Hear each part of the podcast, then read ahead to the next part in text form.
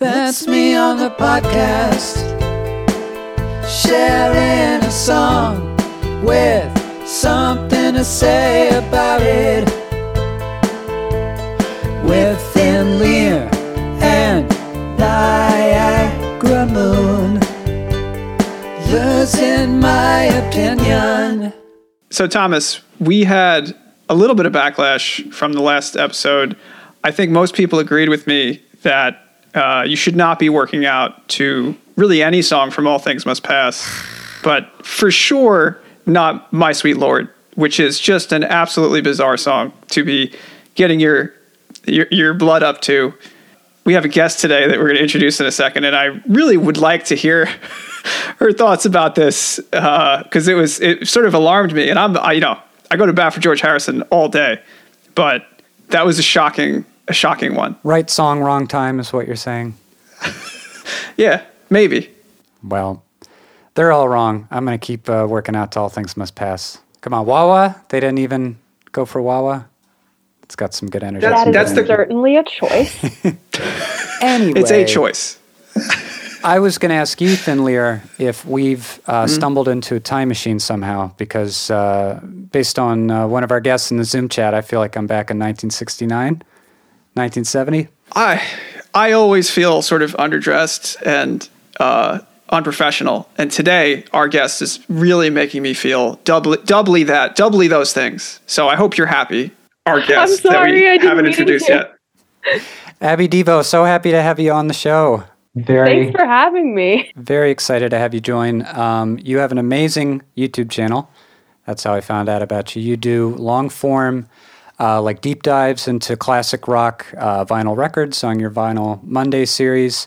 It's a pleasure to have you. You uh, you do a lot of research.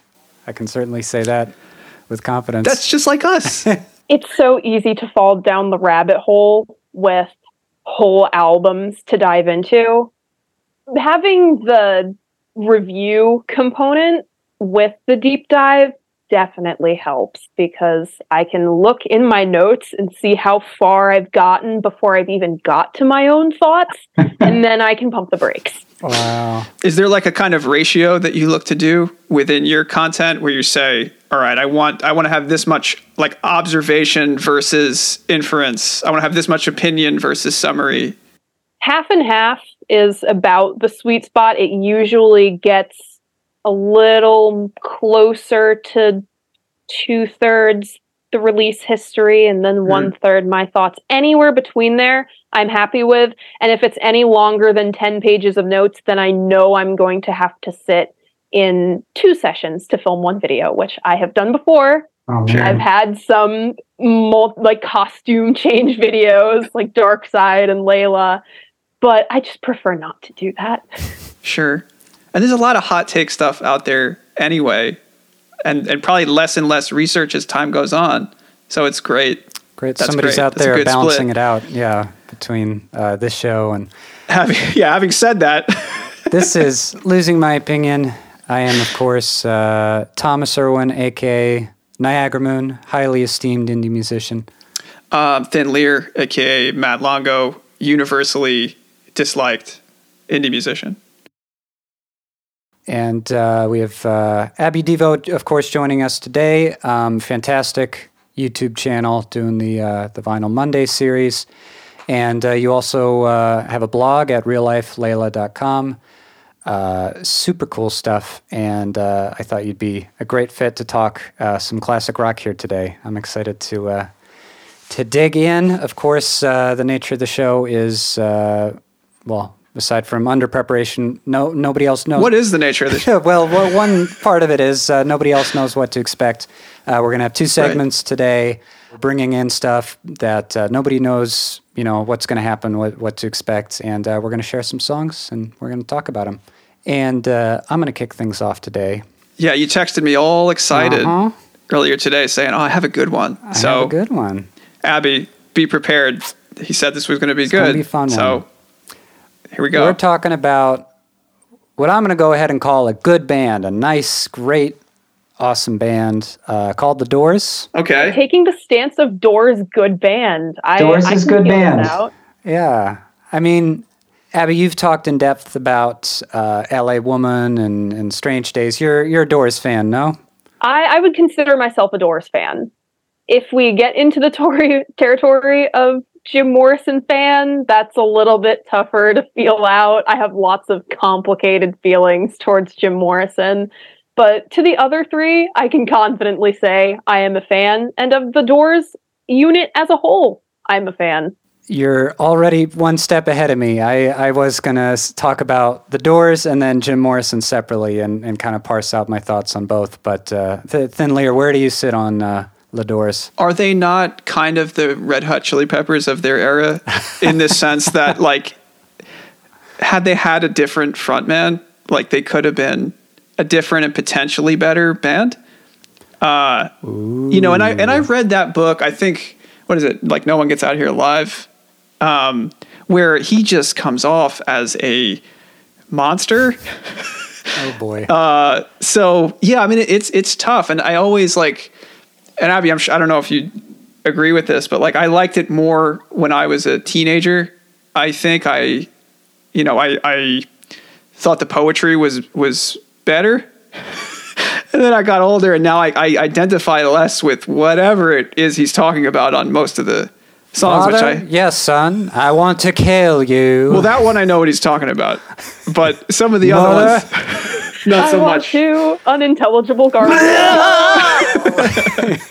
I didn't really get listening to classic rock until probably age 19, going into Oh. age 20. So I'm a relatively new Doors fan in that sense. Um, I'm still feeling out Jim's poetry versus the music. They certainly go together great, if you ask me. Mm. Um, but again, where my I don't know if I can express the face that I'm making with words to you people who are not physically seeing this. We'll You just get the audio version. But I'm kind of getting a grimace on my face. Yeah. this is an entirely kind of musicological question. Uh, anything else is kind of outside my purview. You know, fashion. You know, being a cultural icon. Uh, you know what his actions and criminal or otherwise kind of meant at the time, and his his Jim Morrison's status as a historical figure. That's that's for somebody else to uh, decipher. But I uh, I've been familiar with the Doors music since I was a kid. I don't know if you're the same over there, Thin Lear, but Yeah. uh, a Yeah. lot of these songs very very very familiar to me. I've heard them a million times. Even not just necessarily you know the big hits, "The Light My Fire," "The Riders on the Storm." Riders on the But, Storm. uh, they, they they capture a feeling in that song that really got under my skin when I was little. Like I remember sitting in the night. sitting in the back seat of the car driving and it's raining and that song would come on the radio like classic rock radio and it would just like disturb me in a way I couldn't put my finger on. And it still does to this day. Like that that song is is magical. It's kind of become cool. I feel like to hate on the Doors, Yeah. especially Jim Morrison. Like that's become sort of like a hipster rite of rite of passage at this point to be like, oh, he's actually like a total hack joke and what a mean guy, blah blah blah, or just he sounds like a drunk, cowardly lion. I can go either way. It's like I can hear, you know, several different comedians I admire have done bits about how ridiculous he is, particularly by the time you get to LA Woman. And I get it, but I'm also, you know, I recently took it upon myself to revisit the Doors discography, you know, skipping some tracks here and there to to get to my favorites, but it's solid. I'm not going to say it's not. They they did a lot of cool things lyrically and musically, arrangement, production, groove, you name it. They they had something going there for a while. No, Dare I say that Jim's complexity as a person adds another fold into the Doors' music It that does. makes it so people are either repulsed by it or, as you said, disturbed by it or drawn to it. It sort Yeah. of plays on the human need to put somebody in a box Mm. for safety. And with Jim, you can't really do that. And it also No. preys on sort of human morbid curiosity. Yeah, that's totally right. Because even even in this, yeah, because there's, there's songs where most of his vocals sound like live takes, like, and, and you know what I mean when I'm saying that, Yeah. like, it, it, they, and they sound that way because like everybody was doing it at that point. Like you couldn't do a lot of splicing, but like with him, it sounds like he could go off the rails at any moment intentionally. Like he is unhinged, a sort of like uh like in an Iggy Pop kind of way. And he totally, I mean, Iggy took that from him 100%. Iggy Pop was entirely unhinged. Point blank, unhinged. Yeah, we and that's funny. We just uh, talked raw power last episode, but uh, yeah, it's he's not like he has a very limited range vocally. You know, he he fancied himself a poet. I'm not going to assess the poetry on its own merits, but uh, I, was he doing a lot of music composition really within the band? You know, probably not. He didn't even play an instrument. Like they needed a bassist. He wasn't the bassist. He was just the singer. But he's compelling when it works, it works. Him plus that band, five to one. You know, it's goofy and it's it's it's what it is, but it's still it it hit nicely the other day. I don't know if y'all are familiar with uh, Backdoor Man. I've been down so long. You know, he's got a great growl. Abby, how do you feel about? Um, you, you did an episode about Strange Days. Is that your favorite Doors record? Is it L.A. Woman? As of right now, I think my favorite Doors record is Strange Days. I like it so much because it's very much in the vein of that self titled early Doors sound, right? By Strange Days, they definitely heard some more psych music. Sergeant Pepper's came out. Everyone was freaking out over that, including the Doors. So they wanted to add more complexity to what they were doing, more sonic complexity. You have like wacky stuff with tape loops and playing stuff backwards to make it sound another way forwards. Uh, they're just being more creative. They're a little more comfortable in their own skin, comfortable with each other. Um, what they're doing on Strange Days, especially with stuff like When the Music's Over or Unhappy Girl, Yeah, it makes self titled sound like a collection of demos to me. There's a lot of dynamics in The that more record. fully formed idea. Yeah, Yeah. Moonlight Drive. That's an all-time classic. That's a melody that I believe that's him. I mean, I know he didn't write all the melodies, but that one I believe is is him, and that's a very complicated melody. Yeah, "People Are Strange" is one of the best songs they ever did, and sort of like personifies that like Doors mysterious thing. Uh, probably my favorite on the record, um, "Love Me Two Times," which is like not a cool uh, one to say maybe because it's like a single, but I mean it's just killer. Catchy as It's a killer song. Yeah. So we all have fondness for the Doors. We could play classic Doors tracks and really kind of bond over that for the rest of this segment. But I'm kind of pulling a little trick on y'all today. Uh, and it's funny because this ties into uh, Matt musing if the Doors could have been a better band without Jim Morrison. Um, because what I want to do today with you is listen to some tracks from not one, but two Oh no! of the uh, post Jim Morrison Doors no. albums. No, no, no, no, no. No, we're not gonna, out. I'm gonna- so excited for this. I was talking to.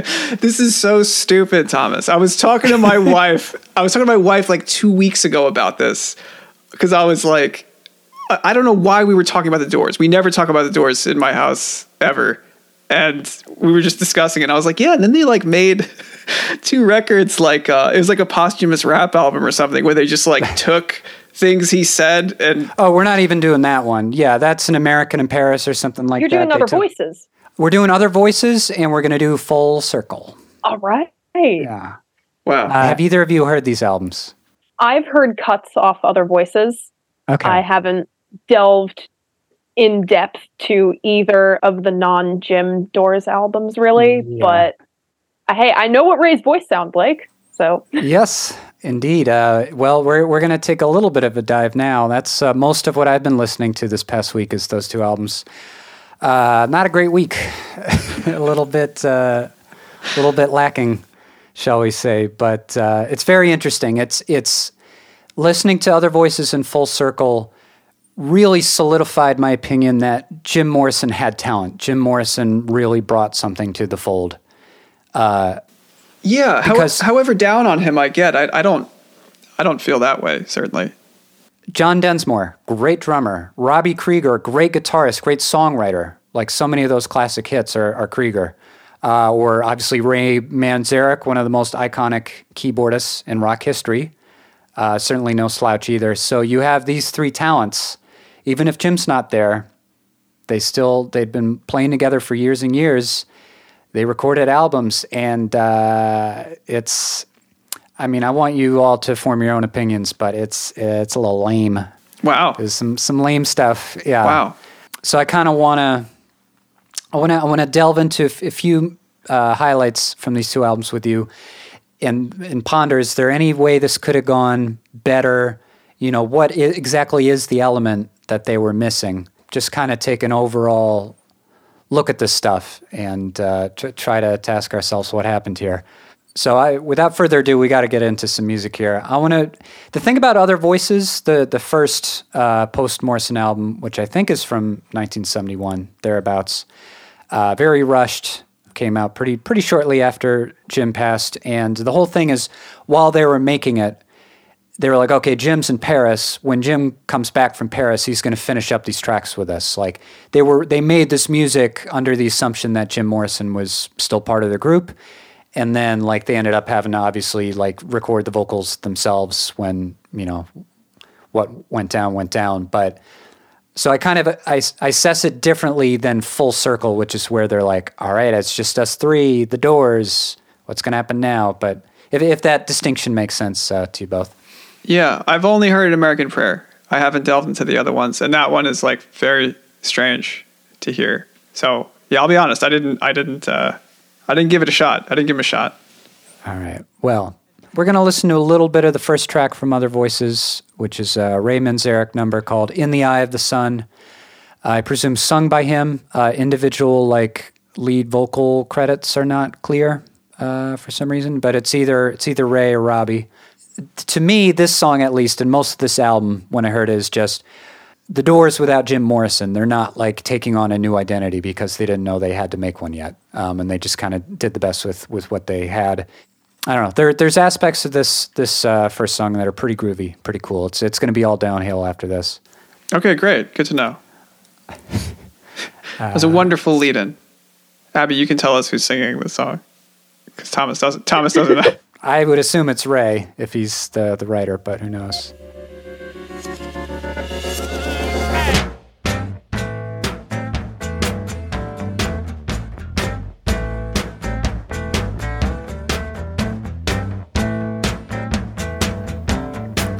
Super cool drum sound, I think.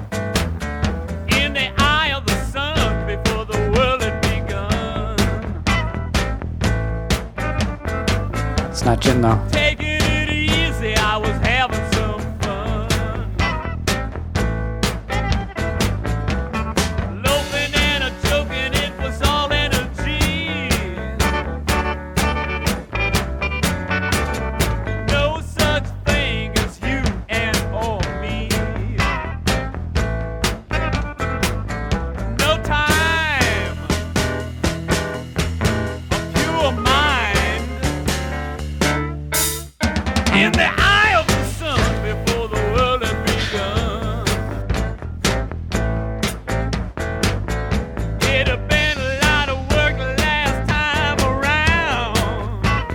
we doing so far?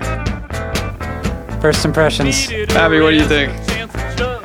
First impression is that the instrumental is strong. It's totally doors, but it feels like they've taken a step back from that LA woman sound a little bit. Like we're kind of mm. retreating back, pulling back into soft parade, even though that production was famously hellish. We're just kind of That was stepping back into yeah. our comfort zone just a little bit.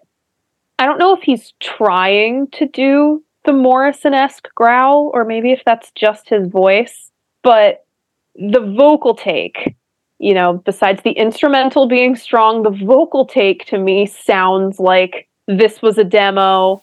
When Jim gets back from Paris, Ah, he'll do this. they didn't update the demo. Yeah. It, it did have that like I'm I'm gonna be Jim until he gets back here feel. When he I mean I, I laughed when he made that growl. So I was like, oh, he's doing like a Came off a little Mick J to me.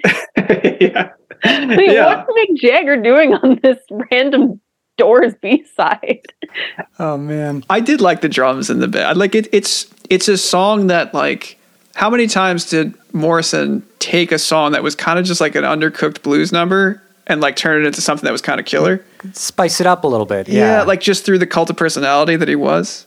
And like that's exactly what is missing. Because I think if if he had growled through this one, you know, Backdoor Man, like how what the the changes in that song are amazing. Like what you know, it's a, it's a blues number, and he just he, pork and beans. his personality carries the song. It's not like it's an incredibly well written tune. somehow it's it's it's ineffable. Why you? What is it about his? Because he's so committed every time. You never hear Jim on a mic, and it's he sounds like he's thinking about something else. It's like the guy was always locked in, or at least it uh, it came off that way. Or he's fully thinking about something. Oh, okay, yeah, fair enough. If you had Jim on this track, I would. This would be a song that I wouldn't just play for the show. Like I would enjoy as much as I like the Wasp. Yeah, yeah, you're right, Abby. That like, like there's a massive step back because the instrumentation and the arrangements on "L.A. Woman" are like they're really arriving somewhere at that point. Like that, that title sound, track? yeah, crazy.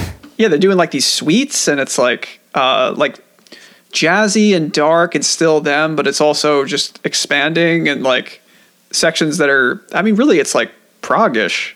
There's there's sections of it that that venture into Prague. if you want jazzy and you want proggy and you want expanding and, and all that, we're going to skip on a full circle. Okay. Uh, this is 1972. This is the three doors that were left. Three doors down. One door down, three doors left. This this is them really trying to, to find their next thing. Uh, and you're going to hear some some of that quality you just mentioned. You're going to hear some other surprises too.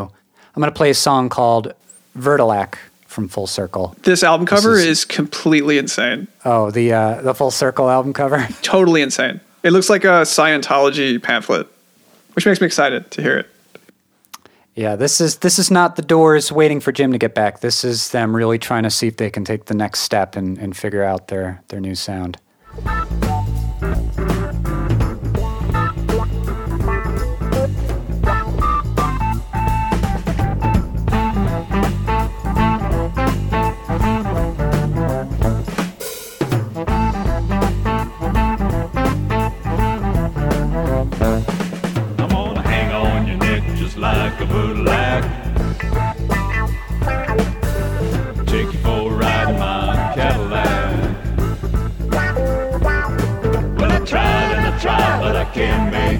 Understand. Baby, can't you see I'm more than just a man?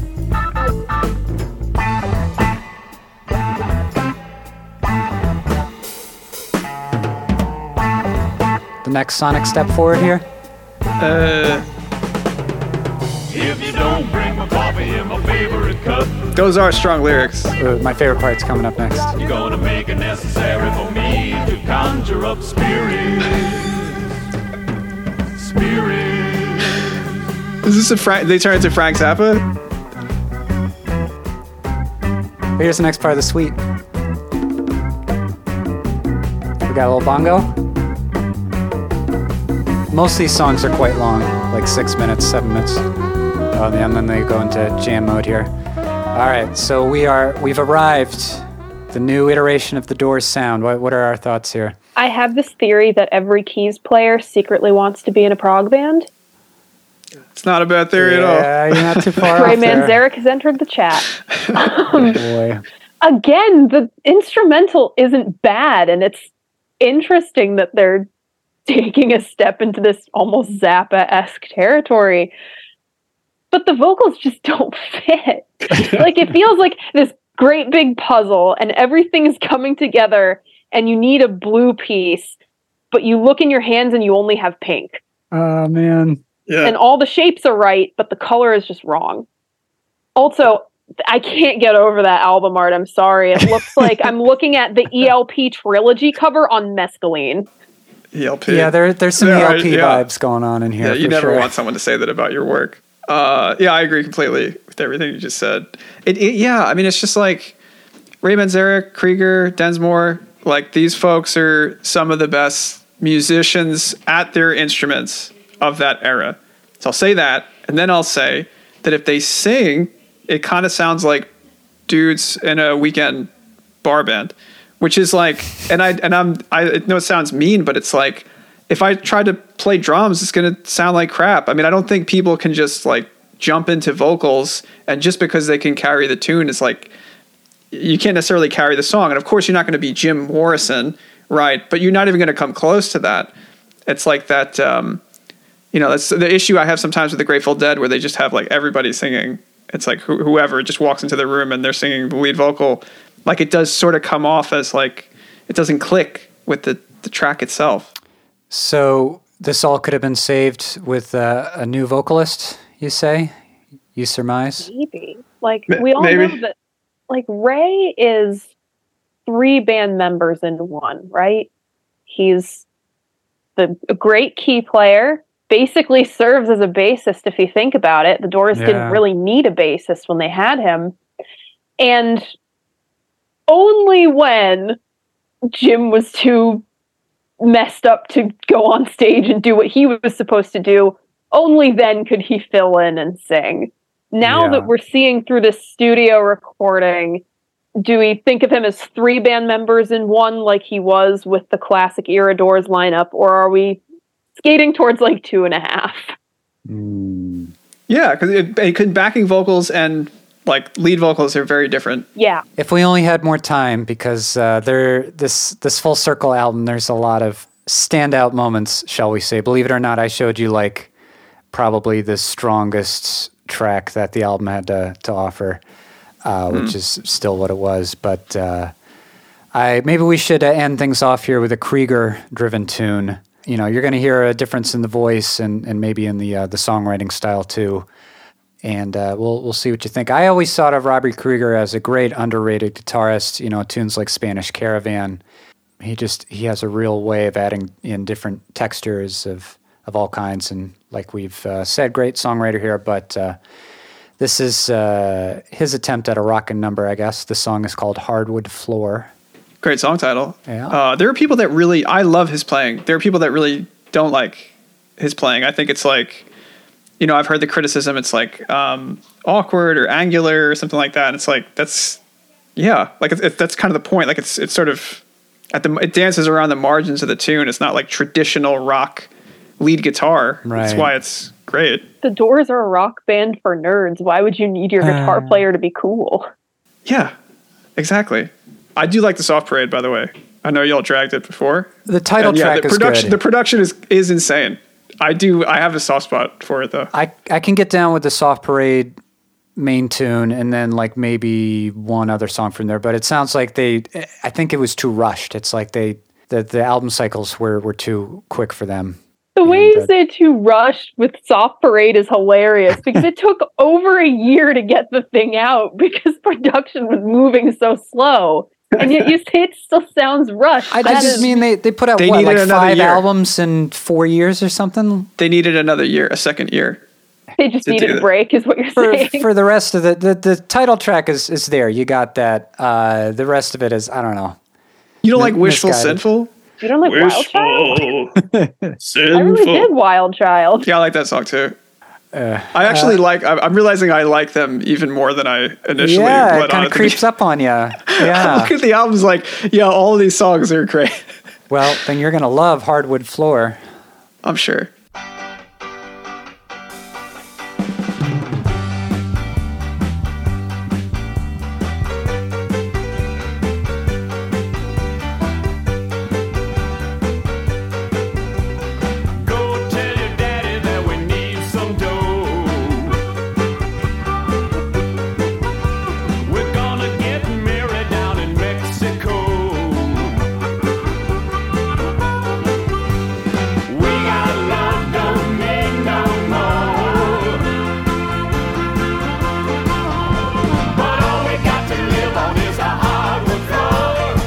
Sounds the most like a song out of all the. Don't worry, because they're gonna repeat that lyric like 20 more times in this song.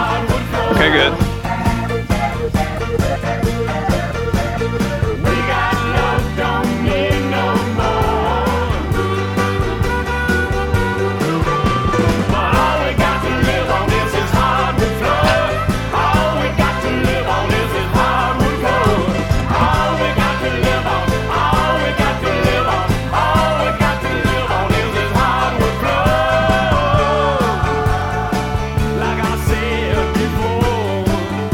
He did say it before. I had a lot of money about a year ago. All right, I, I think we know where this one's going. I don't think we need to hear I was getting more of that one. that. So, would it surprise you that the band did break up because Ray Manzarek wanted to go on a uh, solo career, and he released uh, two solo albums in the 1973 and 74. And because the otherwise Krieger and, and Densmore were were in it for the long haul, they would have continued. But uh, that was the reason that Full Circle was the last uh, Full Doors album. Would, would that shock you at all? You know, I appreciate the energy of keeping the Doors project and the Doors name continuing on after Jim because a lot of groups wouldn't do that. Hmm. So I appreciate the sentiment and the care for the Doors to keep that going, even if they know they. I appreciate the persistence. Yes. Uh, Fleetwood Mac were able to reinvent themselves. Pink Floyd. Uh, Yeah, you got a few like- examples, right? Could could they have done that otherwise? We are talking about the people that stepped into those roles were like magical individuals. Like Yeah. you don't get like the team of Buckingham Nicks is just like, oh yeah, like let's have them be our So- two new band members, and they've been working together and have the chemistry could, and like could they have pulled that off if it wasn't for Manzarek? I don't think so because you can't copy Jim Morrison. He was the missing piece that they needed to make things work, and he's irreplaceable somehow. Yeah, I know it's crazy. Like they need they need someone else who, if they're going to continue doing original music and not have someone come in and just sound like Jim Morrison, which plenty of bands do and do it fine, uh, then they need someone who is as much of a cult of personality as Morrison was because of the moody music they make. They need someone with mystique and chops, and it it, ha- it would have to be someone magical, like the bands that you just talked about. Like you know, it's David Gilmour. It's not a it's just a guitar player. Yeah. Um, well, Matt, do you also take back your previous statement about uh, the Doors are the were the Red Hot Chili Peppers of their time? Yeah, I was just being a baby. I I, I really do like the Doors. Uh, I like the Red Hot Chili Peppers too. I mean, they're fun. I I yeah, I think it's just like I think I liked them so much when I was like 15 or whatever that it's a little embarrassing.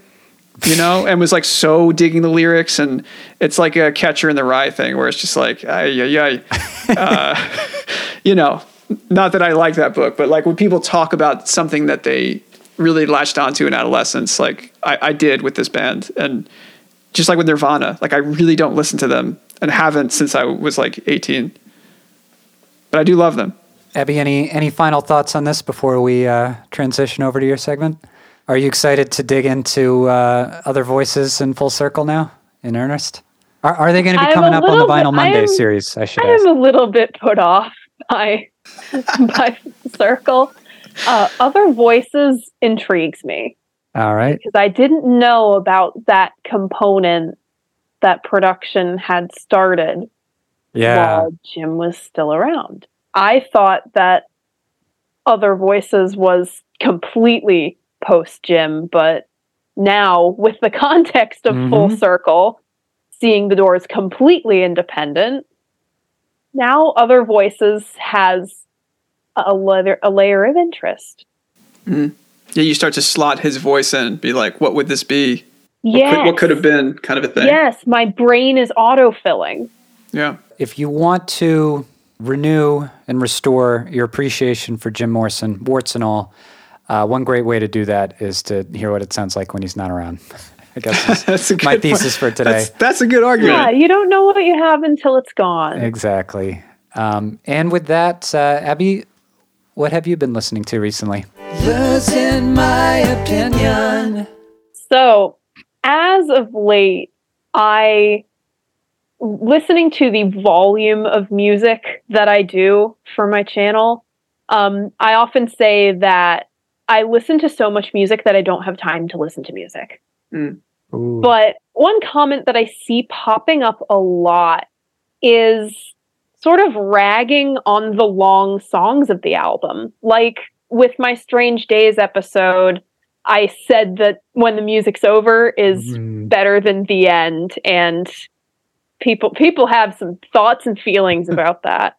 Um but people's thoughts and feelings about long songs in general, maybe I was a little naive, but getting into talking about music on the internet, I didn't know that people don't like long ones. Mm. Yeah. So we find that the perfect pop song length is, you know, about three minutes, perfect for the traditional verse, chorus, verse, chorus structure. Sure. Like God only knows. Perfect pop song. Oh, that's a, such a good example of time. Say a yeah. little prayer, Aretha, just Yeah. under three minutes, perfect. Um, and that precedent of, you know, two to three minutes, it still stands today. Any longer, it gets a little less accessible. Maybe people are intimidated by the length. It's less sustained focus for like a casual music listener. Um, sometimes that idea, that predisposition that people have about long ones, it just isn't true. You know, like you can't always get what you want, or for better or for worse, Bohemian Rhapsody, they need their Yeah. unique structures that Yeah. push them into the five, seven, nine minute length. So I'm going to step outside of pop and I'm going to stay outside of prog for this because I realize prog would be super easy to pull lots of long songs from. I'm going to stay outside of pop for songs that don't lose any of their punch, but they still have interesting structures Hmm. and they lose their spark if you mess with that one. I think the most Im- famous example while I'm pulling up my screen share nonsense uh, is Layla. That was a song that was seven minutes Ah. long. Mhm. And when it was released for radio, they cut it down to, I think, the first two minutes and some odd seconds. Like after Duane Allman's solo, that was it. It was done. And that single failed. When they re released it a few years later, it that's when it took off because it was the full length. You need the full structure of the song to go the full emotional journey. Hmm. These songs that you're bringing up today are they mostly like do they mostly go go places? Like are we talking about like suites and Yep. like there's a there is that that not just lyrical journey obviously but musical journey or are we like because then there's also like Desolation Row or whatever where like it doesn't go anywhere. I still love it. Yeah, I gotta say, when I talk about music, I've found that I focus more on the composition, more on the structure than I do with the lyrics. I didn't think I was that kind of music listener, but I guess I am. we're, Uh, we're going to cut this one out of the record if you could just throw up Sister Anne MC5. So I talk about this group a lot on my channel. They seem to come up a lot more than even I realize they're going to. They're a group known for the short and snappy songs, but at their best, they did a really great long one. Um, my first song, MC5 Sister Anne. This is off their last record, High Time.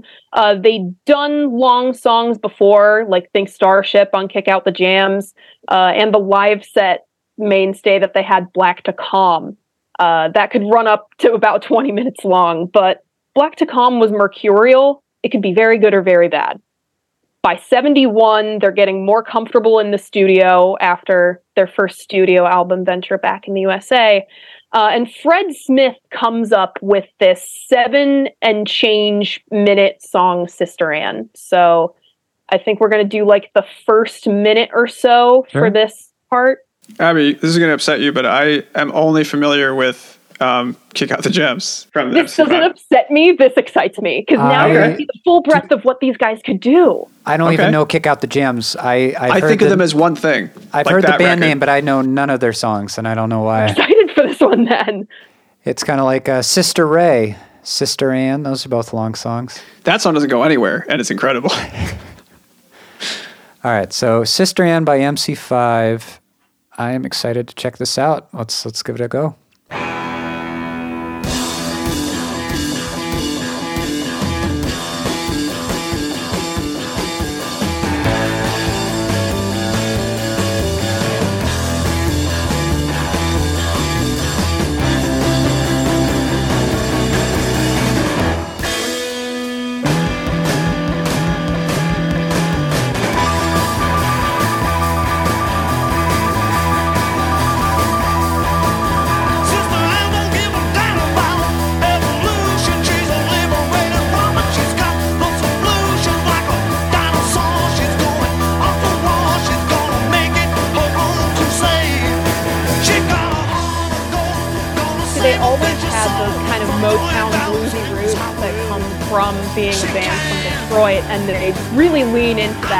First movement of the song.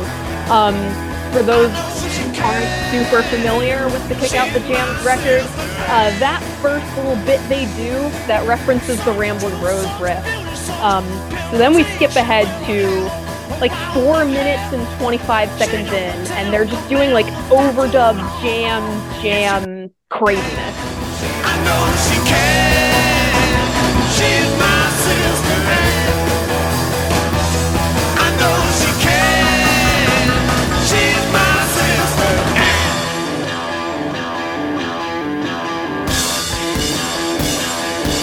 This would be good gym music. That's tight. Yeah.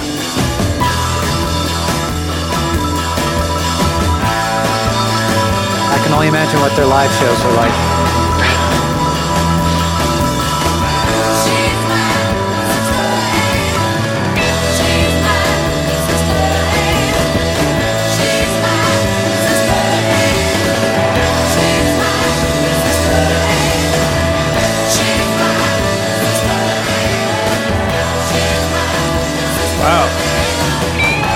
This goes hard. And then, just in a, pay, pay attention to maybe the next 20 seconds, just- just 20 seconds ahead, something really interesting starts happening.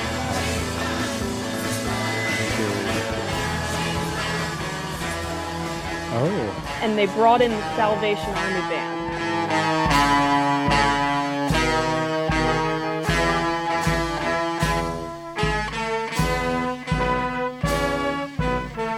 That's a move.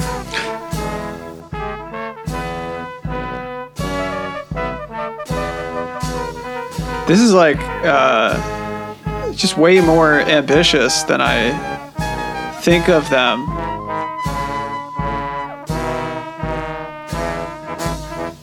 I really like that. By the time good. Elektra had given them the boot and they were sort of shuffled onto Atlantic, uh, they were getting a little more ambitious. Uh, back in the USA was their first studio record, and it's at its best you get those short, snappy songs like you get "Looking at You," you get "High School," but it does feel a little sterile. With this album, they're pulling all of that crazy energy that they have live with the studio chops, Mm. and you got this. Also, the That's fact just the right that balance. The fact that the backing guitarist Fred Smith wrote this is also interesting because he's been playing the same riffs over and over and over for years and he's in he's wanting to step out of that. So we're kind of seeing him come into his own as a composer. I love that song. Did he get to uh, continue recording and, and releasing stuff after MC5 had to like fold? Because it looks like they, they ended pretty prematurely, right? Like they were disbanded by like 72. They got beat up by drugs, right? This- It was one of those stories. a lot of stuff, but drugs definitely had a part in it. Fred did get to record some more music. Uh, he did City Slang with the Sonic Rendezvous band, uh, and then he meets Patti Smith and Yeah. throws Oh, his sweet. chops behind her work and starts. I don't know if he produced anything, but I know they were working on a record together when he passed. Well, I mean, if you play on horses, uh, that's going to be a pretty big part of your legacy, I got to bet. yeah, that was really cool. I love that was kind of Beatles esque, right? Where you got the hard rock thing going into like a brass band, like that juxtaposition is kind of giving me the Sergeant Pepper vibe a little bit. They were they've been on the road a long time. Obviously, like they're a, a well-oiled machine, but they're you know f- feel more confident to do some some studio experimentation, and that's always when you get the uh, the best stuff. it's interesting you say a well-oiled machine because this is the point where the wheels are starting to fall off. This is about when the drugs were kind of taking out Michael Davis, the bassist, and he was the first to be fired. So after this moment that we just heard, um, it's not MC5 so much as it's MC4 plus one. Mm. Uh, and then it's, it's still a great group. Those later five performances, I think on Beat Club, Uh, in Germany in 72, that was great. But not long after that, uh, Rob Tyner leaves. And that's just a huge, he was a huge component in what made the MC5 special. He was a great frontman. If you ask me, the most underrated frontman of the 60s. So then you get MC3 plus one plus one, and then the drummer leaves, and it's just Fred and Wayne. And yeah. They should have teamed up with the uh, the Doors. Sure. Can you imagine? Sure. The five would have eaten the doors alive, man. It's a match made in hell. Ray Manzarek's like, there's not enough jazz chords in this song. I liked how ambitious that one was. It, it made me think of, you know, and this is unfair because I always put these two bands together in my head, obviously, but them and the Stooges. It made me think of, you know, when the Stooges like sometimes fill out the record with like a long song just Yeah. to fill it out sometimes, LA and sometimes Blues it or works. something like that. Yeah, like sometimes it's good and sometimes it's like they're just trying to f- fill out a side. That was not filling out a side. Like that every section had purpose and flowed one into the other and was obviously very well thought out and arranged and yeah, I really like that song. I'm ready to hear more. Who uh, who's got these issues with these long songs? Why are, why are people so impatient? I I've heard that long songs can read as self-indulgent and with some of them I totally get it. And then there's always the argument of this is great, but could we have just taken off that minute at the end? Right, just kept the good Um, bits or whatever. Yeah, and I I can't say I always agree with that. This one leaves with the question of can I swear on this show? Because this song Yes, has a swear in the title. Go for it. Yeah. All right. Yeah. This is the shortest iteration of this song that I've picked. Um, Okay. Again, like Black to Comm by MC5, when this band played this live, it could go up about 45 minutes long. This was, you know, what they closed all the shows with during this period in their career. Uh, and this was my first long one. My dad introduced this record to me when I raided his CD cabinet when I was like 11. Um, Silver Fuck by Smashing Pumpkins. I've never actually sat through this song. Like I know of this song, but I've I've not made it through the whole shebang. Not because I don't like it, but just because it's yeah, yeah. I guess my attention span for a forty-five minute tune. It's not a 45 minute jam. On the record, it's about eight minutes long, I think. Yeah, eight, almost nine. Yeah. All right. Oh, from Siamese uh, Dream. There, I know that album. Yeah. That was Siamese Dream is the record that's been in my life the longest and the most consistently. So if we could start at like a minute and seven seconds in, I know that's really oddly specific. All right, we're gonna listen to some of Silver F asterisk asterisk K. Here we go.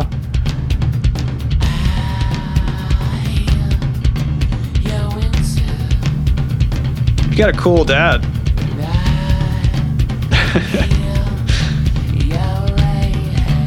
This band had a pretty good drummer, huh? Yeah.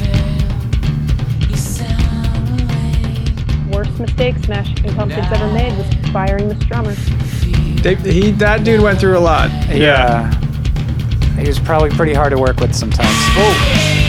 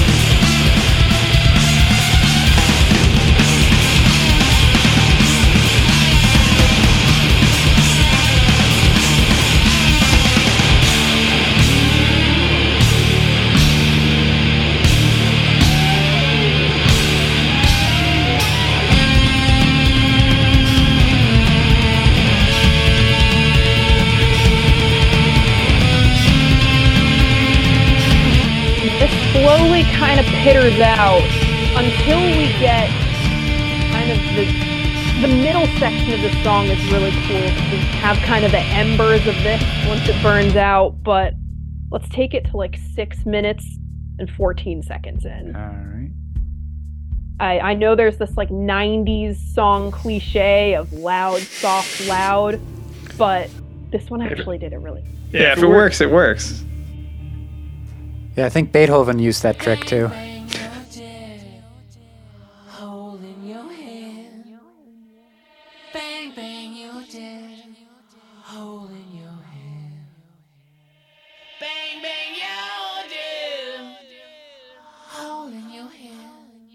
Imagine you're 12 and you're hearing this for the first time.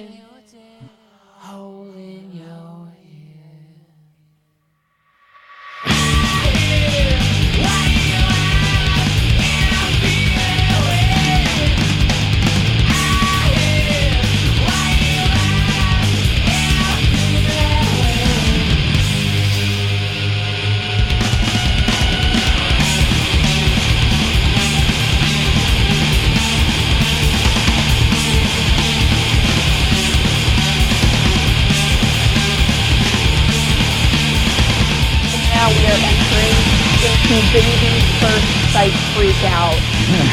out now. This does have a 60s psychedelic feel to it.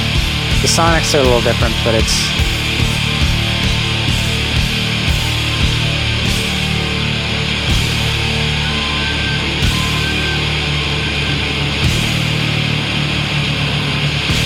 Jim Morrison coming in going, kill, kill,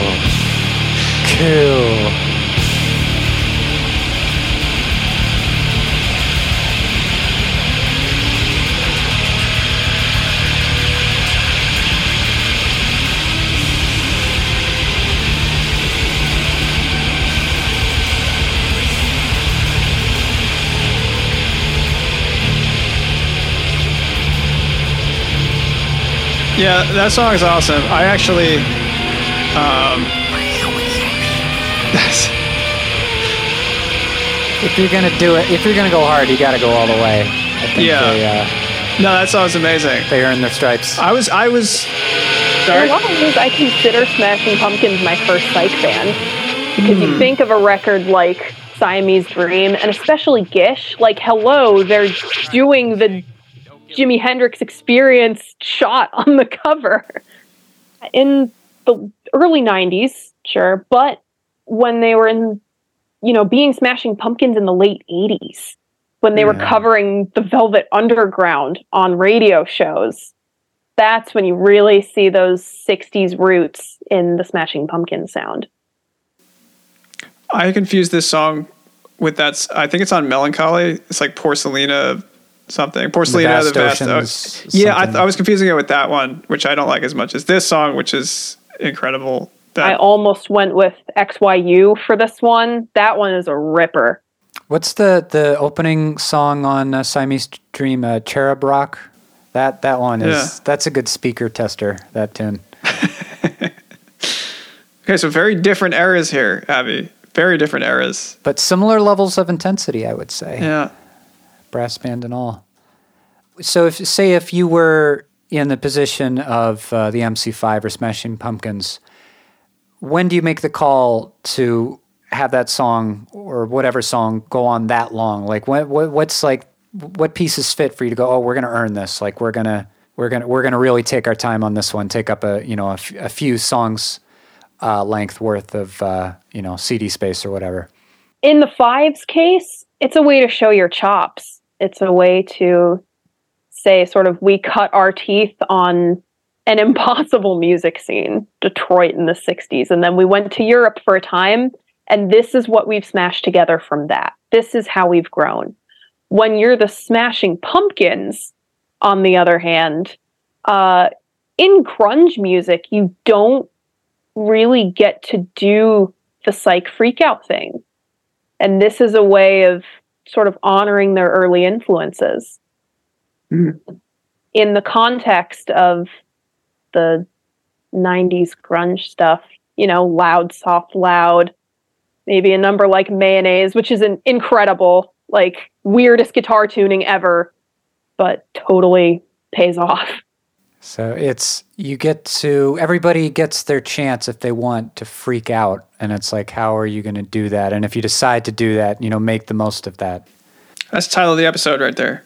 Everybody gets their chance to freak out. I love that. Perfect. You saved me some work this week, then, Lear. Sort of throws in that Frank Zappa line from earlier too. Um, and for the last song, I have another long one that honors some unlikely influences from a group of guys that absolutely got to freak out. Um, listen, prog gets pretentious and prog gets cerebral. prog, prog should be pretentious no, and cerebral. never. What? No. but no other genre does a long one quite like it. You have like ELP, Hut, and Curse of Baba Yaga, which I love. Um, anything King Crimson did, Yeah. but my personal favorite is Islands. Um, but I'm gonna stay outside the confines of prog. All right. But where would we have prog without jazz? And I'm gonna pull up an unlikely jazz number with Blind Faith, Do What You Like. Okay. Wow, it's been so long since I heard this song. I, I, yeah. Well, spoiler Yeah, alert, this this, is is, a jazz song. It was written by Ginger Baker, who Yeah. listened to a lot of African drum music and a lot of jazz. Do what you Yeah. like. Does Ginger Baker even think of himself as a rock guy? No, he would he would smack you with his Yeah. cane if you said that. Ginger Baker was terrifying. cane anyway. terrifying. Unhinged man. Yeah, yeah. Talk about unhinged. Jeez, a Louise. little, little crabby from what I've gathered. Yeah. A little bit. I mean, hello. The documentary, he punched a crew member in the face and broke his nose. Bro. His nose. I've only heard him speak kindly about Eric Clapton and um, Charlie Watts. And even when he was talking kindly about Charlie Watts, he talked shit about the Stones. And he said John Bonham was a hack or something. Wow. Uh, well, I'm excited to check out Do What You Like. Uh, got a cool running time here of 15 minutes, 18 seconds. All right, we're just let's do like the first 30 seconds to establish that core motif All right. of where we're going from.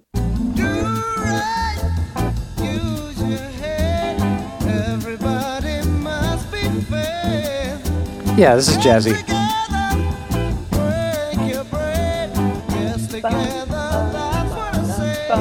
We're in 5-4 time. Yeah, I can tell they were spinning some take five while writing this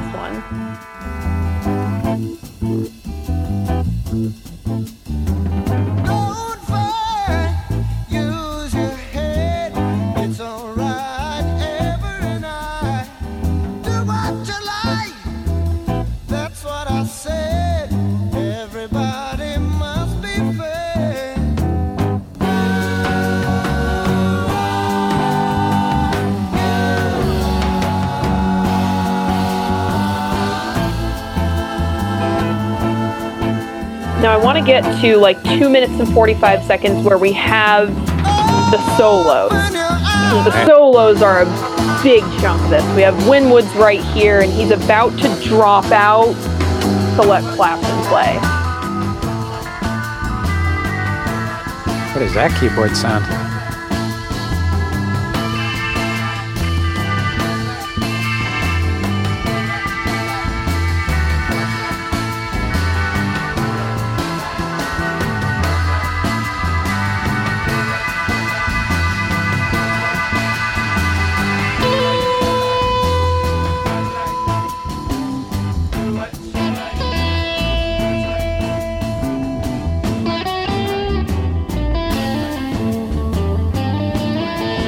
Did they stay in 5 4 the whole time? We'll we'll get to where it kind of pushes out of it. This is like one of the best one album bands. The one Ever. album wonder, really. Yeah.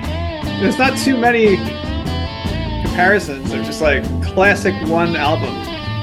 I think the the other one I can think of is Derek and the Dominos, also an Sure. Eric Clapton project. Sure.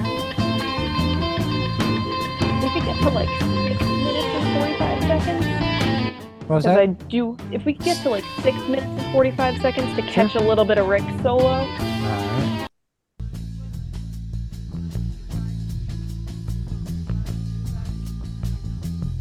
And then we get that chant in there. To Yeah, I was noticing that earlier. It's a good touch. Kind of like how A Love Supreme uses the chant. Mm. You know, part one of A Love Supreme.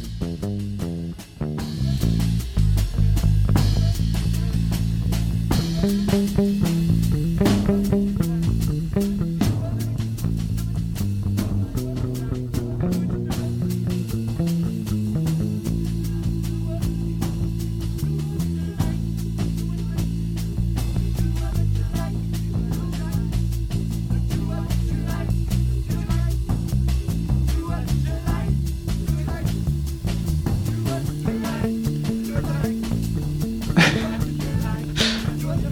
crazy cadence. And then let's get us to like 11 minutes and 45 seconds because then we kind of push out of this time signature. All right. And it's it's Ginger Baker. He's going to push us out of 5 4.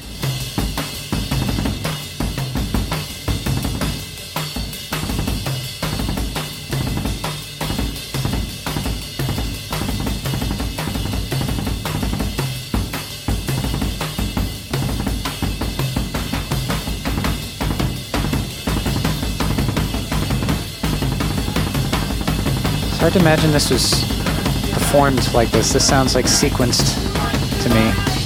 It's ridiculous. You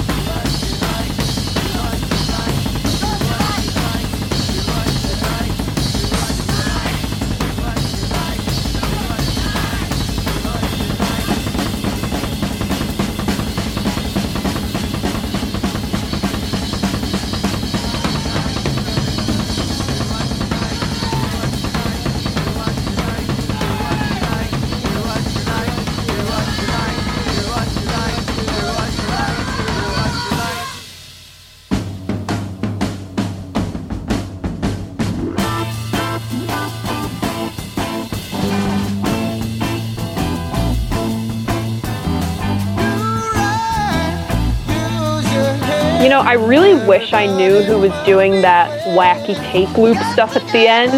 They sort of do mm. the da da, but it plays at the wrong parts, then they have to rewind it and play it again. I wish I knew who did that. Those are three great choices that had some commonalities with very different sounds. Maybe you changed some hearts and minds today, Abby. I hope so. Listening to Blind Faith after a while, like I played that record a lot in college and then came back to it. My first listen back after that sort of da da and then rewinds and it does it again, I was just sort of staring at myself in the mirror. So I get a lot of my listening in while I'm doing my makeup and my hair, and I just asked myself, "What the fuck did I just listen to?" um, so I feel like if more people looked like looked at do what you like like they do with jazz, they might have a little more patience with it because you expect jazz music to be Right. structured that way, not so much a blues group. And y- you can't cut that off anywhere. Yes, even the tape loop snafu, if that song gets cut off anywhere, it doesn't have the proper resolution. Yeah, the last two songs you played, uh, they really breathe. Those tunes really breathe. The first song, though, I can't remember the name of it. What was the MC5 song?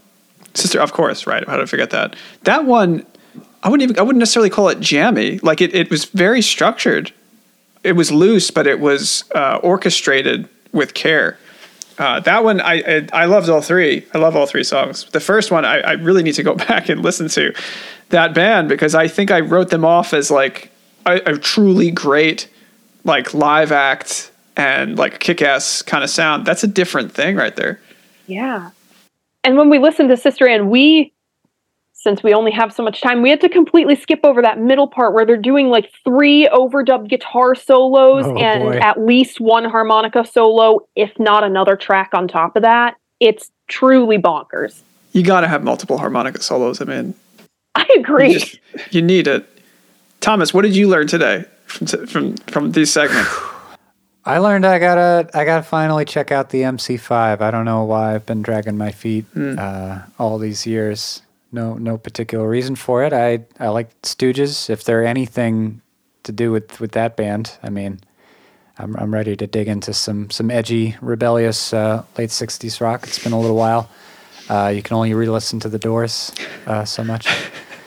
but yeah, what, what did uh, what did you learn today, Finley? Um, pretty much the same, but a little different in the sense that like I like the MC5, but yeah, I, I thought of them as one one thing, one kind of entity, and I was wrong. Like I need to I need to re-examine them. Abby, what did you learn? did you learn anything from today? You don't have to have a takeaway. We just we like to end with takeaways. I learned that I'm not often totally put off or I don't often feel standoffish towards music, but Full Circle had me feeling Whoa. some kind of way. I did not know what to make of that. Your ears are working. M- the gears are turning. I don't know what my fully formed opinion is. I dare I say I'm stumped. Yeah. Well, be careful if you do uh, check out the whole thing, um, because really the most ridiculous kind of standout moment was in the Peking King and the New York Queen, but I didn't feel comfortable sharing that on the show. So, Oh boy. just a warning Yeah, on let's that. not listen to that one on air. Yeah. Well, it was an absolute treat having you on the show today. Anything you want to uh, tell the folks at home? Well, thank you so much for having me on. Um, yeah, check out Vinyl Monday. I post new episodes of that, as you would guess, every Monday. We're coming on the mid season special. Big things coming up on the show for the rest of March, April, and I have big plans for May. Keep an eye on that announcement. Also, follow me on Instagram. My Instagram is a lot of fun, and I get to be me outside of the Vinyl Monday format. You also get the short episodes there because I realize not everyone has 20 minutes to hear me shout about things. Yeah, very very much not like this show where it's almost a full hour of us Oh, boy. whining about this and that. No, it's uh, definitely recommend if you got 20 minutes to spare, you could really do well to spend it learning about, you know, your your favorite album from classic rock history. You're probably going to learn something new about it you didn't know before. Very cool, entertaining stuff. And hey, you know, subscribe uh, to her channel certainly, but you can also subscribe to Losing My Opinion on your podcast platform of choice. You can also leave us a nice little rating or review. Uh, you can follow Losing My Opinion on Twitter, Instagram, or TikTok. And uh, you know, fuck it. I I said that you can work out to uh, to my sweet lord, and apparently people are telling me I could be wrong now. But I don't think so. Oh, I, th- I think you're wrong on that one. Ray- Randy Newman can't save you there. You're better off working out at Randy Newman, to be honest. You can leave your hat on. Randy Newman workout playlist. That The sounds Randy Newman- cursed. the Randy Newman workout playlist. That could be the name of the episode too. no, that's that's another episode. I'm saying. It's a whole different episode. Abby, thank you for doing this, and uh, I'll say uh, so long, suckers, and we'll see you next week. Yeah.